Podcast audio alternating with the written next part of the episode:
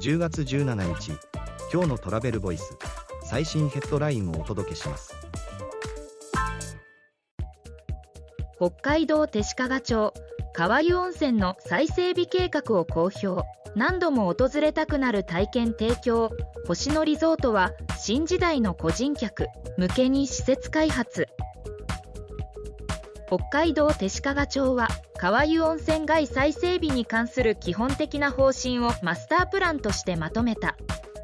湯の川が紡ぐカルデラの森の温泉街をコンセプトに何度も訪れたくなる温泉街へ再整備。星野リゾートも進出。次のニュースです。民泊エアビー品質認証プログラムを終了へ。一方で11月には追加サービスを発表。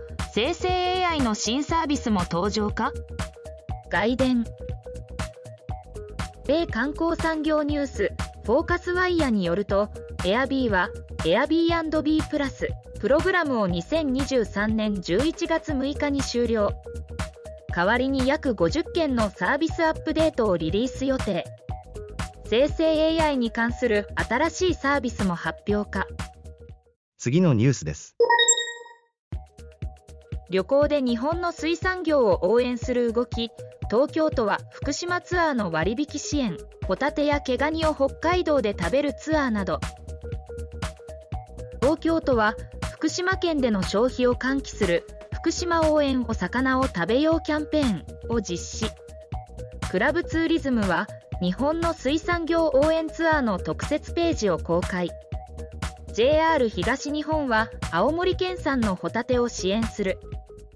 次のニュースです。ナビタイム大型バス専用ナビで運行ルートの連携を可能にドライバーの業務を効率化。ナビタイムジャパンが工程表作成ウェブサービス工程表クラウドバイナビタイムで AndroidOS 向けに大型バス専用カーナビアプリバスカーナビとの連携機能を開始。次のニュースです。バス運賃の支払いをスマホタッチだけで完結。車両ごとの機器搭載が不要。KDDI と両備バスらが実証開始。両備ホールディングスの両備バスカンパニーと中国バスは KDDI と共同でスマホタッチ支払いの実証実験を開始。スマートフォンで専用 URL にアクセスしクレジットカードを登録することで路線バスの乗降者が可能に。記事の詳細はトラベルボイス .jp で。ではまた明日。